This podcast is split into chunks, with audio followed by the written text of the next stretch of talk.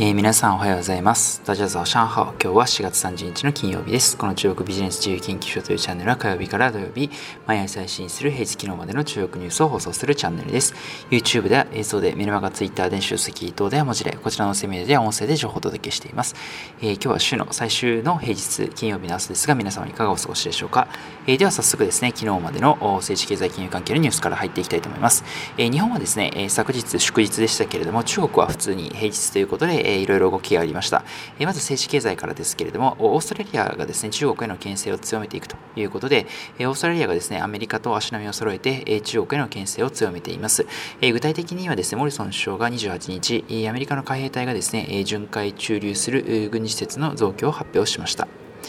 それから続きまして、アジアのですね、新興国の成長についてということのニュースですけれども、2022年の見通しで、アジア開発銀行ですね、通常 ADB と呼ばれる銀行が、こちらが5.3%の成長というのを予測しています。基本的にはですね、中国がいきなり非常に大きな経済圏を握ってるんですけれども、経済規模が大きい中国なので輸出消費の改善が続いていくことが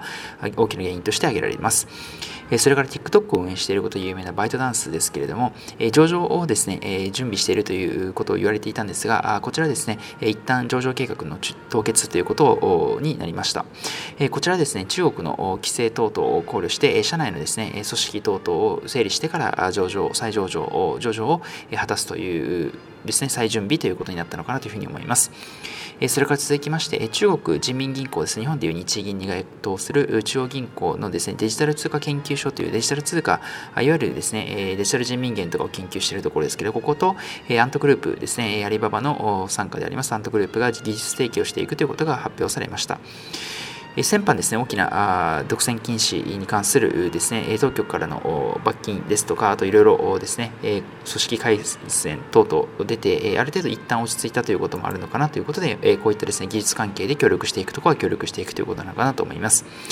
それから続きまして、テンセントのニュースですが、デジタル人民元のですね、運営機関の一つであるということを発表しました。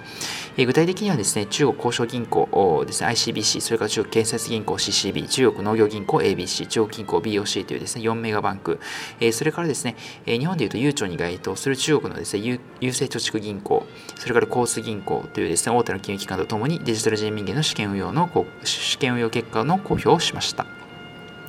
それから続きまして、中国でですね、食べ残し禁止法というのが制定され、可決されました。全人代です。日本の国会に当たる全人代の常務委員会が29日ですね、食品の浪費を禁じる法律というのを可決というニュースが出ています。では、企業のニュースに移りたいと思います。ファーウェイですね、スマホ大手でありましたファーウェイですが、スマホ事業のですね、不振が続いておりまして、1月から3月ですね、前年度期16%減収というふうになっています。それから続きまして、中国の ZTE ですね、5G で有名な ZTE ですけれども、こちらですね、2021年1月から3月期 5G が好調で2割増収というふうになっています。それが続きまして、バイドゥとジーリーですね。こちら、自動運転の車を作っていくということで発表した合弁会社を作っていくと発表した2社ですが、今後5年間で技術開発で開発で500億円、日本円にしますと約8000億円ぐらいを投じていくということをリリースしました。それからですね、中国の BYD ですね、電気自動車大手であります BYD が2021年1月から3月期の決算発表しまして、純利益が2倍になったということで、非常にですね、好調だったということになります。それから同じく車載関係、車関係ということで、中国のです、ね、CATL ですね、車載燃料電池であります CATL が、こちらはですね、2020年の1年間の通期の決算をですね、遅かったんですけど、発表しまして、前年度期22%増ということになりました。2年連続の増収、最終的な増益ということになりました。電気自動車ですね、向けの販売が好調だったということ、それから中国政府による補助金が増えたことっていうのも大きく影響としてあったというふうに言われています。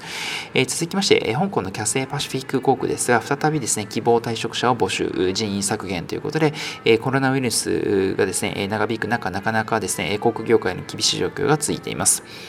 それから続きまして、香港の取引所ですね、香港取引所1月から3月、2021年の1月から3月ですが、前年度期70%増益ということで、IPO がですね、大型の IPO が相次いだということで、バイドゥとか、あと、快手ですね、この辺りの大手の IPO が続いたこともありまして、手数料収入が押し上げられたというふうに見られています。では、マーケットニュースの方に今度移っていきたいと思いますえ。アリババ出資をしておりますシェアサイクルですね、ハローというですねえ、シェアバイクル、バイバイクの会社がありますが、こちらがですね、ナスダック上場をの目論見書を提出ということになっています。えそれから続きまして、え BYD です。先ほどお伝えした BYD なんですけれども、1月から3月期決算ですね、え前の時2倍になったんですけど、当初の予想ほどですね、届かなかったということがありまして、えどちらかというとですね、え株価、予想の株価を当初それ以上のですね、え業績を織り込んでいた目標株価を下げる証券会社が増えているかなというふうに思います。例えば、えー、ですね、バンコブアメリカとかですと210香港ドルの予測を192に下げてみたりとか、えー、あとですね、他の会社ですね、例えば JP モルガンも200香港ドルから160香港ドルに下げたりということで、えー、大手証券会社が目標株価を下げています。えー、現状ですね、167ぐらい、えー、香港ドルぐらいで推移してますので、えー、こういったですね、証券会社の予想となっています。えー、それから昨日ですね、え、日本は祝日だったんですが、香港は普通に市場空いてましたので、えー、反戦指数も動いてました。あ28 29日ですね、香港市場の反戦指数は続伸ということで、終わりの前日比0.8%高の29,303.26ポイントで終えています。反戦指数はですね、終日プラス圏で昨日は推移しました。FMC ですね、こちらでアメリカの FMC で緩和金融緩和の継続が、え示唆されたこと、それからバイデン大統領が、ね、政策方針演説で、え約1.8億米ドルですね、巨額な規模の格差是正計画などを打ち出したこともありまして、えこの辺りが交換されたということで、市場もですね、盛り上がったということなのかなと思います。えー、ではですね、最後に登録率一緒に見ていきましょう。まず、反戦指数ですが、1位がバドワイザーで1876番、4.31%上昇、2位が AIA グループ1299番で3.71%上昇、3位が銀河娯楽27番、カジノですね、2.53%上昇になっています。下位3位に移ります。中国交渉銀行1398番、マイナス0.94%下落。下位に中国建設銀行939番、マイナス1.24%下落。10方の香港証券取引所388番で、マイナス1.8%下落になっています。え続きまして、反転テック指数ですが、1位がネットイース9999番2.63%上昇、2位がレノボで992番1.34%上昇、3位がアッシュアン保険、オンライン保険ですね、6060番で1.08%上昇になっています。下位3位ですが、ASM パシフィック半導体ですね、522番マイナス2.32%下落、下位2位があですね、えー、緊張国際国ソフトでソフトウェア268番でマイナス2.85%下落、一番悪かったのは BYD で285番マイナス12.0%下落ということで、BYD ですね、決算は前年年度期比べて先ほどお伝えしたら良かったんですけれども、当初市場の予測よりは届かなかったということで、これがですね、投資家心理を冷やしてしまったのかなというふうに思います。え今日もいくつかニュースをお伝えしましたが、個人的にはですね、中国の食べ残し禁止法案が非常に気になりました。